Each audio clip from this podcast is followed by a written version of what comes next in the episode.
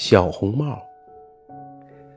从前有个可爱的小姑娘，谁见了都喜欢，但最喜欢的是她的奶奶，简直是她要什么就给什么。一次，奶奶送给小姑娘一顶用丝绒做的小红帽，戴在她的头上正好合适。从此，小姑娘再也不愿意戴任何别的帽子了，于是大家便叫她小红帽。一天，妈妈对小红帽说：“来，小红帽，这里有一块蛋糕和一瓶葡萄酒。”快给奶奶送去，奶奶生病了，身子很虚弱，吃了这些就会好一些的。趁着现在天还没有热，赶紧动身吧。在路上要好好走，不要跑，也不要离开大路，否则你会摔跤的，那样奶奶就什么也吃不上了。到奶奶家的时候，别忘了说早上好。也不要一进屋就东瞧西瞅的。我会小心的，小红帽对妈妈说，并且还和妈妈拉手做保证。奶奶住在村子外面的森林里，离小红帽家有很长一段路。小红帽刚走进森林，就碰到了一条狼。小红帽不知道狼是坏家伙。所以一点也不怕他。嗯，你好，小红帽，狼说道。谢谢你，狼先生。小红帽，这么早要到哪里去呀？我要去奶奶家。那你围裙下面有什么呀？蛋糕和葡萄酒。昨天我们家烤了一些蛋糕。可怜的奶奶生了病，要吃一些好东西才能恢复过来。哦，你奶奶住在哪里呀，小红帽？进了林子还有一段路呢，她的房子就在三棵大橡树下，低处围着核桃树篱笆，你一定知道的。小红帽说。狼在心中盘算着，这小家伙细皮嫩肉的。味道肯定比那老太婆要好。我要研究一下策略，让他们俩呀都逃不出我的手心。于是，他陪着小红帽走了一会儿，然后说：“小红帽，你看周围这些花多美丽呀，干嘛不回头看一看呢？还有这些小鸟，它们叫的多动听呀！”你大概根本没有听到吧？林子里的一切多么美好啊！而你却只管往前走，就像去上学一样。小红帽抬起头来，看到阳光在树林间来回跳荡，美丽的鲜花在四周开放，便想：也许我该摘一朵鲜花给奶奶，让她高兴高兴。现在天色还早，我不会去迟的。于是，小红帽离开大路，走进林子去采花了。他每采下一朵花，总觉得前面还有更美丽的花朵，便又向前走去。结果，一直走到林子的深处。就在此时，狼却直接跑到奶奶家，敲了敲门。是谁呀？是小红帽。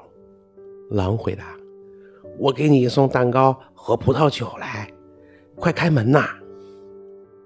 你拉一下门栓就行了。”奶奶大声说：“我身上没有力气，起不来。”狼刚拉开门栓，那门就开了。狼二话没说，就冲到奶奶的床前，把奶奶吞进了肚子。然后他穿上奶奶的衣服，戴上她的帽子，躺在床上，还拉上了帘子。可这时，小红帽还在跑来跑去的采花，直到采了许多许多，他都拿不了了。小红帽才想起奶奶，重新上路去奶奶家。看到奶奶家的房门敞开着，他感到很奇怪。小红帽一走进屋子，就有一种异样的感觉，心中便想：天哪！平常我那么喜欢来奶奶家，今天怎么这么害怕？他大声叫道：“早上好！”可是没有听到回答。他走到床前，拉开帘子，只见奶奶躺在床上，帽子拉得低低的，把脸都遮住了，样子非常奇怪。哎，奶奶，他说。你的耳朵怎么这样大呀？为了更好听你说话呀，乖乖。可是奶奶，你的眼睛怎么这样大呀？小红帽又问。为了更清楚的看你呀，乖乖。奶奶，你的手怎么这样大呀？可以更好的抱着你呀。奶奶，你的嘴巴怎么大的吓人呐？可以一口把你吃掉呀！狼刚把话说完，就从床上跳起来，把小红帽吞进肚子。狼满足了食欲之后，便重新躺到床上睡觉，而且鼾声震天。这时，一位猎人碰巧从屋前经过，心想：这老太太。鼾声打得好响啊！我要进去看看，他是不是出什么事儿了？猎人进了屋，来到床前，却发现躺在那里的竟然是狼。你这老坏蛋，我找了你这么久，真没想到在这儿找到你。他说。猎人正准备向狼开枪，突然又想到。这狼很可能把奶奶吞进了肚子，奶奶也许还活着。猎人就没有开枪，而是操起一把剪刀，动手把呼呼大睡的狼的肚子啊剪了开来。他刚剪了两下，就看到了红色的小帽子。猎人又剪了两下，小红帽便跳了出来，叫道。真把我吓坏了！狼肚子里黑漆漆的。接着，奶奶也活着出来了，只是有点喘不过气来。小红帽赶紧跑去搬来几块大石头，塞进狼的肚子。狼醒来之后想逃走，可是那些石头太重了，他刚站起来就跌倒在地上，摔死了。三个人高兴极了，猎人剥下狼皮回家去了。奶奶吃了小红帽带来的蛋糕和葡萄酒，精神好多了。而小红帽却在想：“嗯，要是妈妈不允许，我一辈子也不独自离开大陆了。跑进森林太危险了。”人们还说。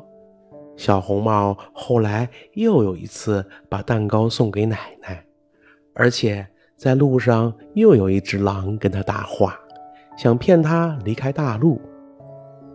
可小红帽这次提高了警惕，头也不回地向前走。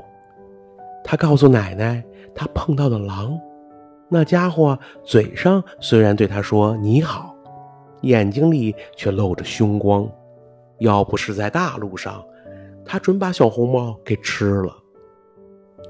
那么，奶奶说：“我们把门关紧，不让他进来。”不一会儿，狼真的一面敲着门，一面叫道：“奶奶，快开门呀！我是小红帽，给你送蛋糕来了。”但是他们既不说话，也不开门。这长着灰毛的家伙啊！围着房子转了两三圈最后跳上屋顶，打算等小红帽在傍晚回家时，偷偷跟在他后面，趁天黑把他吃掉。可奶奶看穿了这家伙的坏心思，她想起屋子前有一个大石头槽槽子，便对小姑娘说：“小红帽，把桶拿来，我昨天做了一些香肠，提些煮香肠的水去倒进石头槽里。”小红帽提了很多很多水，把那个大石头槽子装得满满的。香肠的气味飘进了狼的鼻孔，狼使劲地用鼻子闻呀闻，并且朝下张望着，到最后把脖子伸得太长了，身子开始往下滑。他从屋顶上滑了下来。正好落在大石槽中，淹死了。小红帽高高兴兴回了家，从此再也没有谁伤害过他。